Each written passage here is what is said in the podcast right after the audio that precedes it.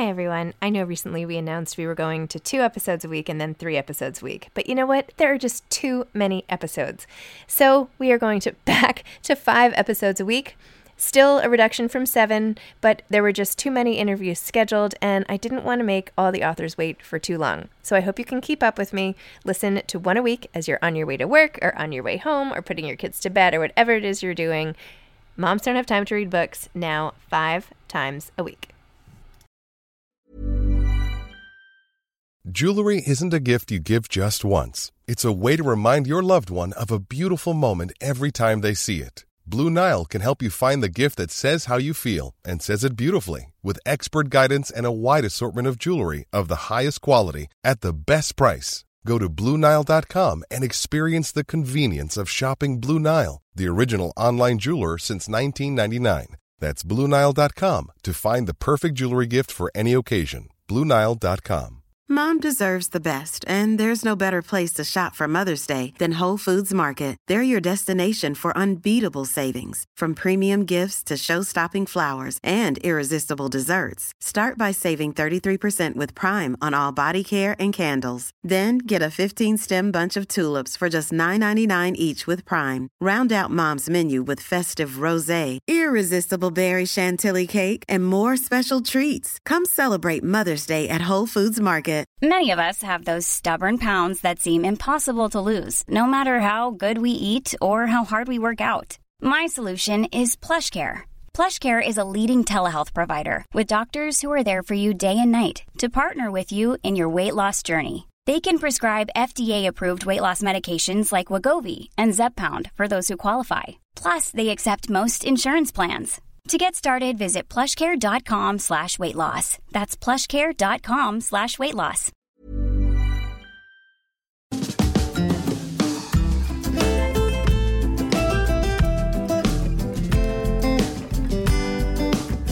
Hi, I'm Zibby Owens, and you're listening to the award winning podcast, Moms Don't Have Time to Read Books. Please sign up for my newsletter at zibbyowens.com for weekly updates about my podcasts, events, and more. Also, follow me on Instagram at zibbyowens and also at Moms Don't Have Time to Read Books. And finally, join my virtual book club called Zibby's Virtual Book Club, which meets every other Tuesday at 2 p.m. Eastern Time until 3 p.m. and features half an hour of book club discussion followed by 30 minutes of Q&A with the author whose book we've just discussed. You can sign up on my website, zibbyowens.com, under the virtual book club section, or even on Instagram under the link in my bio. I hope you'll find me in all these different channels and enjoy this podcast. Today's episode has been sponsored by Jumpstart. Our world is changing fast, and in a time that is forcing positive change, my friends at Jumpstart, a national early education nonprofit, believe that the need for the quality education will only increase, with nearly 25% of all children across the country living in poverty and the widening opportunity gap due to the extended out of school time. Jumpstart, whose vision is every child in America enters kindergarten prepared to succeed, teams up with 79 colleges, universities, and community partners across 15 states to provide early learning for over 13,000 preschool kids in underserved community. At the core of their work is literacy. Their global Read for the Record campaign in the fall engages over 2 million people worldwide to highlight the importance of early literacy and make high quality books accessible for all children, no matter their color, socioeconomic status, or zip code. Read for the Record participants are encouraged to read the selected book on the same day. This year's campaign book, Evelyn Del Rey is Moving Away, teaches kids about the power of connection, lasting friendships, and coping with change. To all mamas, daddies, educators, book lovers, and beyond, you can support this crucial campaign by visiting readfortherecord.org to purchase the book, donate, or support a classroom in need. I had this conversation with best-selling author Sue Monk Kidd for the Friends of the North Castle Public Library event, which was really fun. Her latest book is called The Book of Longings, which is so great. I told my mom she had to go read it. But she is also the author of The Secret Life of Bees, which of course went on to become a movie and was a massive best selling hit. Her other books include When the Heart Waits, Dance of the Dissident Daughter, The Mermaid Chair, First Light, the Early Inspiration Writings, Traveling with Pomegranates, a mother daughter story, The Invention of Wings, and of course, now the Book of Longings. Sue Monk Kidd serves on the Writers' Council for Poets and Writers and currently lives in North Carolina with her husband, Sandy, and their dog, Barney. So, welcome, Sue. Thanks for coming. Oh, well, I'm really honored that you're interviewing me. So that's a thrill. Yeah, thanks. and I'm very excited because people here in the chat are like crazy typing comments, which I love. It means everybody's very engaged. So I'll keep reading from there as we go on. Let's start at the beginning with this book. What made you write? Well, maybe quickly tell people in case there's anyone here who doesn't know what your book is about. Can you please explain what the book is about and then what inspired you to write it? This is a book about Anna. So I like to make the point that it's not a book about Jesus, it's a book about Anna, who happens to marry Jesus. I think a lot of people expected that it would be the life of Jesus through the eyes of Anna, and it's not that either. So it's about her quest, I guess you'd say, her quest to have a voice in the world. She's very ambitious and she wants to realize all of the largeness in her. She wants to be a scribe She's a feminist when there wasn't such a thing as that word, and she's a writer. So she wants to express herself and fulfill her creative life. And so what we see is her going through many years of seeking that longing and also her relationship with Jesus, which is very significant to her. So they have a great love, really. And how did you come up with this? As I was reading it, I was like, this didn't really happen, right? Is this like an undiscovered story that nobody knows about that Sue Monk Kidd somehow came, you know, found? How did you come up with it? Yeah, I dug up a jar in Egypt and I found this. yeah, that's how it happened. No, let's see. You know, really, Zibby, about 15 years ago or so, this idea occurred to me. It just lit in my head one day out of absolutely nowhere you know, when you're in the shower, you get the best thoughts. It was in the shower. And I never really seriously played with that idea the way I would do later. I just noted it. And I thought maybe one day. And so the idea kind of went in a waiting room and waited all this time. And then in 2014, I was reading about the Gospel of Jesus' wife, which is a manuscript fragment that a Harvard professor introduced to the world, really. And Jesus refers to his wife in it. Well, it turned out this is a masterful fraud, but I found that completely irrelevant because the minute I read about it, I was so electrified by this idea. And it was like, oh, yeah. And this time I decided I'd take it on. Earlier, I don't think I was ready. I don't think I had the courage. I don't think anyone was ready to read it. But it just seized my imagination. And I think what creativity is really about is the imagery that wells up from God knows where inside of us the soul, the unconscious.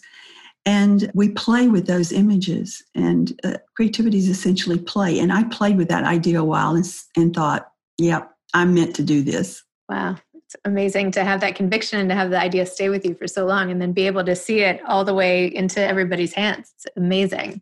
I was really taken by how many ways you expressed ideas about a woman's voice and how the voice can get out. And it starts with the incantation bowl that you have Anna write her prayer into. And I'll just read this little prayer for everyone. Lord our God, hear my prayer, the prayer of my heart. Bless the largeness inside me, no matter how I fear it. Bless my reed pens and my inks. Bless the words I write. May they be beautiful in your sight. May they be visible to eyes not yet born. When I am dust, sing these words over my bones. She was a voice. Oh, so beautiful. So that is sort of what propels, and you see the inside of Anna's longings through this bowl. When did you decide, or how did you think about the theme of voice and all the different ways that it can play out in the in the book? It's a theme that's incredibly near and dear to me all the time. I write about this a lot. Ever since I wrote The Dance of the Dissident Daughter, I have been really concerned with particularly women having places to express their voice, or as we say, find your voice or use your voice. And I'm talking about an authentic voice, one that is really true for that individual. So it kind of is innate, I guess. It just matters to me deeply, you know, having grown up in a little town in Georgia, South Georgia, rural area, 3,000 people in the little town when I grew up in the 60s. I was coming of age in the 50s and 60s, pre feminist world. I witnessed a lot of things. I mean, this is true about race too, but that's another story, which is why I wrote other books I wrote. But I think we gravitate to things because they matter to us. And so it I guess it comes out of that longing of my own longing, you know, to say something about voice. And that incantation bowl was just a God's gift or something. Was just a treasure because I stumbled upon it while rummaging around on the internet. And I had gotten lost from, I couldn't even remember what I had Googled at that point. And there they were suddenly. And, and I thought, oh, here is a concrete physical object that can hold her longing. And I always like to have that, some sort of iconic something that is not, not just abstract, oh, my voice, you know, but a, a thing that she could carry through the whole novel. So that was why the incantation bowl. Interesting. So, how much research did you do? How true to life? I mean, obviously, it's impossible to prove, I guess, but how much did you dig up essentially that you put in here that was actually factual? Because it sounded like it was all factual, the way the writing tools and the scrolled papyri and all of the little details that you put in. Tell me about finding all of that information. Yes, I guarantee you that's all factual because I I spent 14 months researching this novel before I started writing. And I wanted so desperately to get it all right and to layer it full of rich, authentic details. So, I mean, I started by reading, of course. I collected a lot of books and just read constantly all day long for days and months and I watched documentaries. I listened to the great courses on all kinds of topics where you have lecturers from universities giving lectures. I travel some to museums, and I mean, there's a museum in Ireland, which of course I'm now forgetting the name of. But I walked through there, and there were all of these ivory sheets that had been beaten down that were at the same time of the first century that I could see all of these different ways, things you could write on palm leaves. So I just walked around with a notebook for about a year and a half and um, recorded everything I could and learned everything I could and kept notebooks full of notes. I actually think I over researched. I don't know. I because I feel like your book was not only a story and a love story and almost like a coming of age, but it was also a history book because now I was just telling this to my husband. I was like, I feel like now I understand. I have a visual for that entire period of time. I can imagine, you know, walking down these paths and how I would, you know, what the rooms would look like. Every little thing you literally created like a perfect replica of a world that now is in my imagination and everybody else's. It's really so impressive. I know that other novels do that, but the authenticity factor is just like sky high, I have to say. Wow. so well, I do tell. know that if there is a tree or a food in that book, it was real. you know, I would have to stop writing a lot and just make sure, look up something if I wanted to be sure that it was current at the time it was quite something. But I, I sort of enjoyed the research and got a little carried away with it, probably. Did it come from your research the moment when Anna, and I won't give anything away, but was going through something very emotional for her and she just needed to write about, which anybody who's listening can probably identify with that feeling when you just something is, you just have to write. And so she ends up breaking a pot or her actually it was her aunt who broke the pot on her behalf and she ended up writing all over the shards of pot pieces. Did people really do that? And should i go try it? What do you think? Have you tried it? No but i would like to. Yeah. you know sometimes i have tried things. I haven't tried that one. I remember when i wrote the secret life of bees i knelt on grits which is something my character did and that was really painful. I but bet. no they did actually do that because it was an inexpensive way. Paper was, you know, rare and precious, and people could write on, I mean, broken pottery. So, and the idea that Anna was going to get in trouble for stealing a piece of ivory on which they used to write. The thought that a piece of paper, I mean, which just seems so expendable these days. I mean, obviously there's awareness of the trees and you know we're not being unkind to the mm. environment, but just like the prevalence of paper versus what they had to go through and all the hurdles to writing. Do you feel like I know you referenced your your childhood a little, but do you feel like you had any stumbling blocks in pursuing your career as an author? I mean, there seemed like there were so many hurdles for Anna to jump over. I'm sure they weren't that extreme, but there must be something that you can relate to in that from your own life. Well, of course, you know, I I wanted to I mean, Anna is I admit similar to me in many ways. She's probably the character I drew on more than any other, drew on myself more than any other character I've written. But yes, I think probably the biggest hurdle for me growing up was that a failure of courage to really pursue what I wanted to do, which was to write. I think I was born to write. I mean, I feel that strongly. And I don't know if there's something innate in us. All I know is that when I was very young, I started telling people I wanted to be a writer. And it was like this little flame, I, a little light inside that I had. And then, of course, I lost it. and I can't not say that it wasn't something about the cultural milieu I was in, too, because my guidance counselor in high school actually said to me, you know, well, you really ought to consider doing something practical. What if something happened? this is what we heard in the 60s. What if something happened to your husband? You need something to fall back on.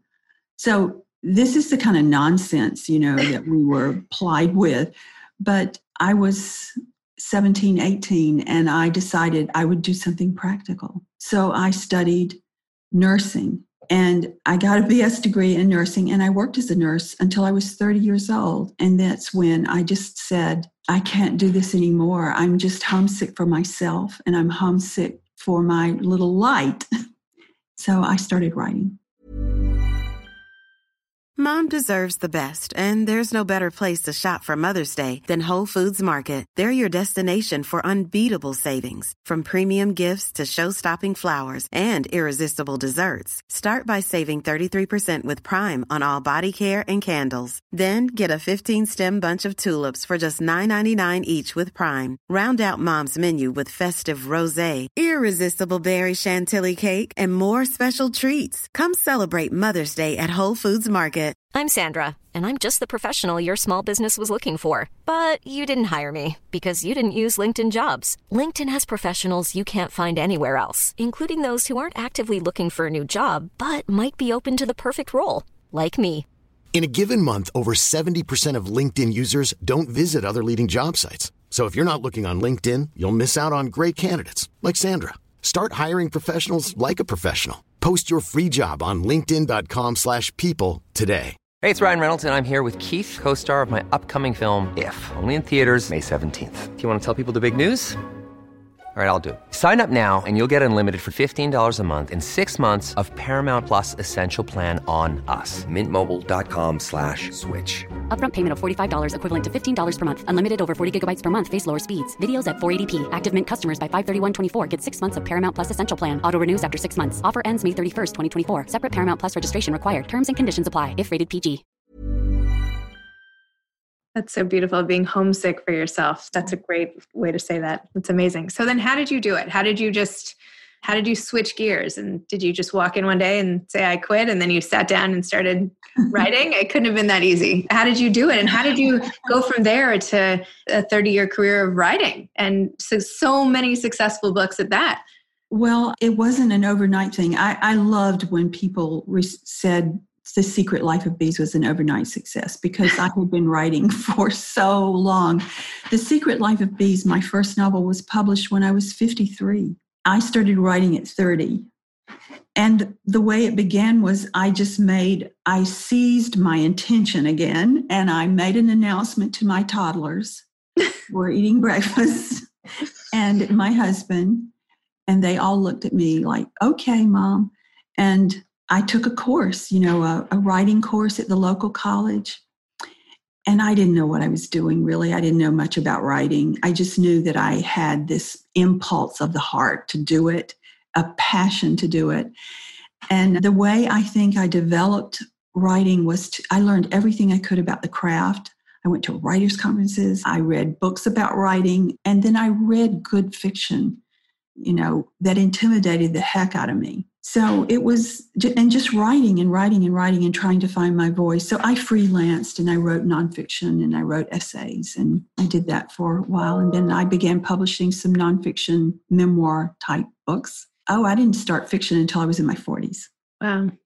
I feel like it's such a gift. And I think that's what draws me to talking to authors all the time. How do you create these worlds, especially even on a world that's actually our world and just in another time? But and make it just so intricate and so many facets. I mean, all your characters felt so real to me, like they could just walk in the door, essentially. How do you do such a great job with character development as one of many things that you did well? But how do you mm. make them so real? They're very real to me. So, because maybe they're very real to me, I can transmit some of that, I hope. I write in first person. I always tell myself one day I'm going to write a book in third person, and it never happens. I always revert back to first person because it is so intimate. It allows me to just drop into the character and I just try to see the world through her eyes and feel it with her heart. And I think I know her so well, usually by the time I start writing. I have no idea. Part of it is probably a mystery. I just try to write the intimate spaces of her heart or the character's heart and just hope that the reader identifies with her and has the same empathetic participation that I'm having with her. Well, you certainly succeeded. Tell me about the religious aspect. Obviously, a book about a purported wife of Jesus, you can't get away from the fact that this has religious implications for any group, any person reading the book. How did your own sort of beliefs play into the book and the story? And what do you think life would be like if this had been the actual story of the world? Well, I think the world would be very different to answer your last question first that occurred to me right away. I remember thinking almost the first day that this idea struck me, not the first time, but the, the last time. And I remember thinking, if she existed, my God, she would be the most silenced woman in history. And it made me want to give her a voice so desperately. I mean, I grew up in this little town, as I said, where we had two churches. There was no Jewish synagogue. We only had a Methodist church and a Baptist church. So you had to belong to one or the other, or you were just, you know, a pagan. And there were none of those. Everybody went to church. And so I was schooled in that. And I have a very distinct memory of one Sunday, I'll make this short. One Sunday, a visiting minister came to our little Baptist church. And I remember sitting by my mom. I was 11, I think.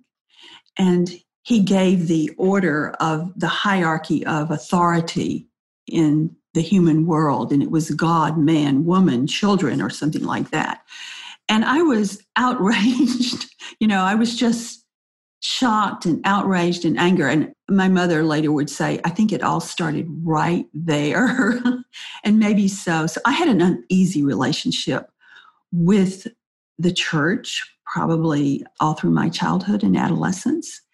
But at the same time, I have a very contemplative kind of soul and a longing to have a spiritual life. And I do have a spiritual life. It's just much bigger than Christianity. And I'm a cultural Christian. That's that metaphoric story of Christianity still speaks to me. So I have a lot of background in that. And I'm sure that showed up. There is one last thing I'll say about this, and that is there's a line in the book of longings where Anna says something like, Well, she's in this cave and she's just, she's having this conversation with Jesus. I think it's their second meeting. And she says something like, Why don't we just free God? And he says, he laughs and he says, Yes, I, I would like to see how that happens, or something like that. Well, a lot of my religious life has been about trying to free God, our narrow concepts of God, and to give us a sense of, of equality in our imagery of what is divine. So I actually think and believe a lot like Anna did in this story. the jig is up. We know uh, all your innermost thoughts now. One of the times when when Anna is talking to Jesus, she was asking. She overhears him saying, referring to God as the Father, and she hadn't heard that before. And he she asks him, "What's this about? Why are you calling God Father?" Because at the time that hadn't happened. And he said, "The practice is new to me. When my father died, I felt." His absence like a wound. One night in my grief, I heard God say to me, I will be your father now. And then Anna says, God speaks to you. And he says, only in my thoughts. So I thought that was so interesting how now, of course, that's like common parlance. Everybody does it without thinking, God the Father, blah, blah, blah, blah. And this is, this perhaps is where it came from. Is this part of research or this is speculation? Well, I think Christians probably mostly think Jesus started this, but my research showed that it was not uncommon at all for Jewish men in the first century to refer to God as Father but it was an intimate way to do it and it was the word was abba. Mm-hmm. and you know jesus of course made it quite popular. And also the turn the other cheek you attribute to mary. Yeah i got away with that maybe. I don't know. You know i think she probably had a lot to do with her son's success maybe or who he was as a human being which was quite amazing. And, you know, moms don't always get the credit there too. So I was determined that she was going to, this human Mary was going to get some credit for Jesus. And he learned from her. And I had that be her line that she taught him. But he was, he learned pretty well. So it's Mary as the ultimate Jewish mother, apparently. Yes. compelling about her son. Love it. this is just a tiny point, but one way that women were sort of asserting their will, which was they almost had nothing they could do, was taking all these herbs to prevent themselves from getting pregnant, which I didn't know they had been doing back then as a form of birth control and all the rest. Tell me about that line of research. Oh, that was absolutely fascinating. I mean, women had a lot more access to things than we can imagine. They knew how to abort children. They knew how to take herbs to encourage getting pregnant when they were barren. They knew how to prevent pregnancies. It was a fail proof by any means, but the midwives, the wise women they were called, typically controlled that, and women went to them. And it was sort of a secret world for them. So I'm not sure I could even tell you what all they were right now, but they were accurate in the book. wow. I'm just uh, glad we live today and not then. no kidding. Oh my goodness. So tell me, you spend 14 months researching. Tell me about what happens after that. Do you write like right in this room that we're looking at you in now? Do we, yeah. where is it? Where do you do your writing? Do you do, how do you do your outlining? Tell me about the process a little more, please. Yes, this is my writing study, I call it. And I do an outline in an unusual way, probably.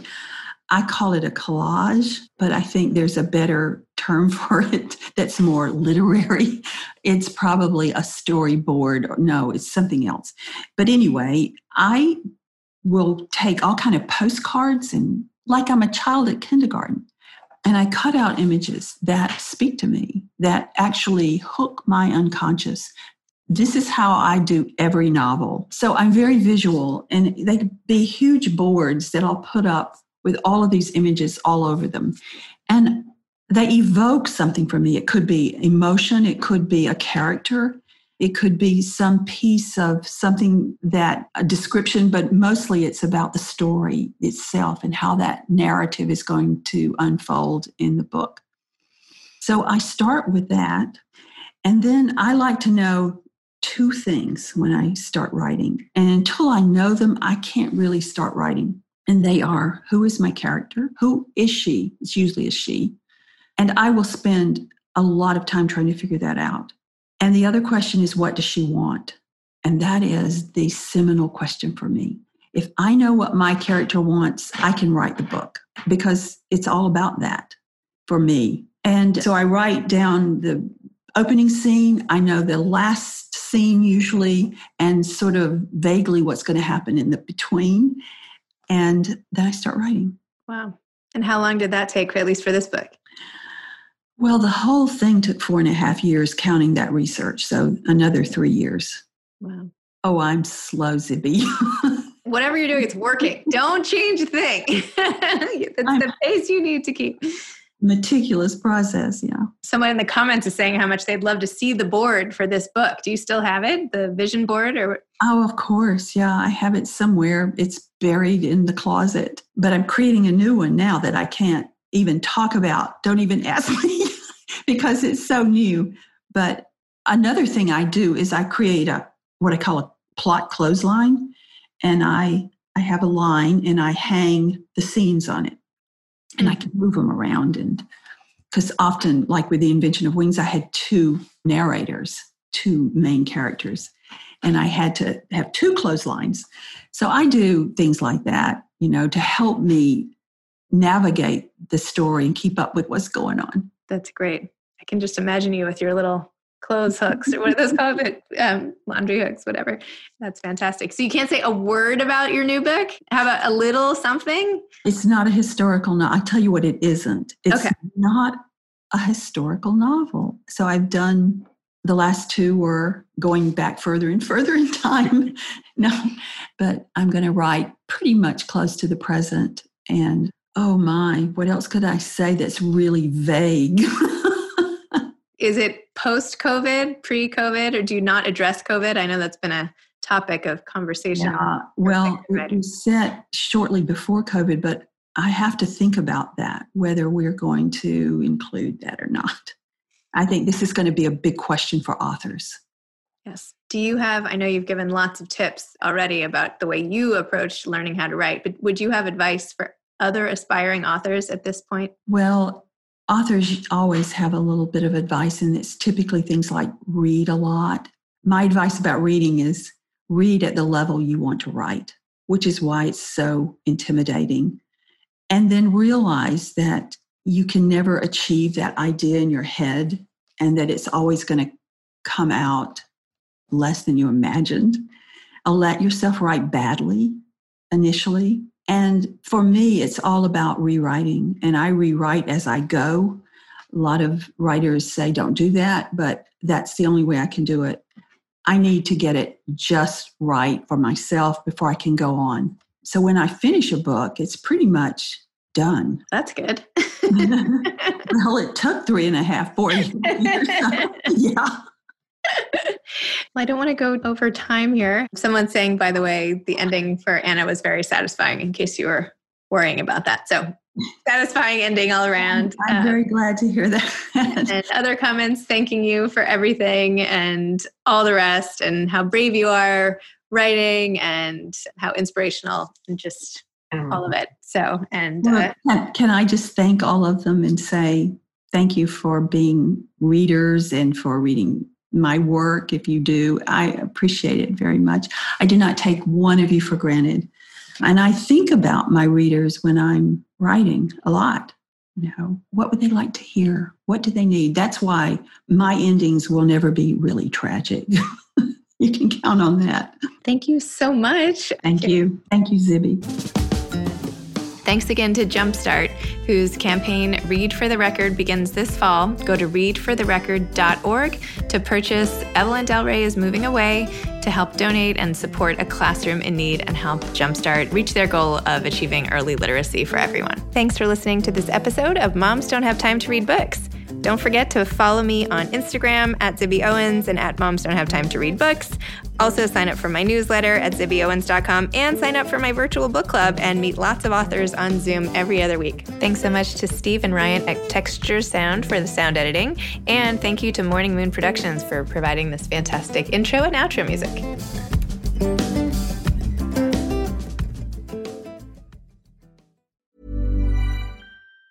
Even on a budget, Quality is non-negotiable. That's why Quince is the place to score high-end essentials at 50 to 80% less than similar brands. Get your hands on buttery soft cashmere sweaters from just 60 bucks, Italian leather jackets, and so much more. And the best part about Quince, they exclusively partner with factories committed to safe, ethical, and responsible manufacturing. Elevate your style without the elevated price tag with Quince. Go to quince.com slash upgrade for free shipping and 365-day returns. Mom deserves the best, and there's no better place to shop for Mother's Day than Whole Foods Market. They're your destination for unbeatable savings, from premium gifts to show-stopping flowers and irresistible desserts. Start by saving 33% with Prime on all body care and candles. Then get a 15-stem bunch of tulips for just $9.99 each with Prime. Round out Mom's menu with festive rosé, irresistible berry chantilly cake, and more special treats. Come celebrate Mother's Day at Whole Foods Market. Planning for your next trip?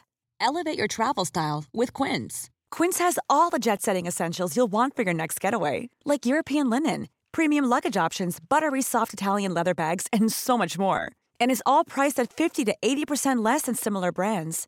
Plus, Quince only works with factories that use safe and ethical manufacturing practices.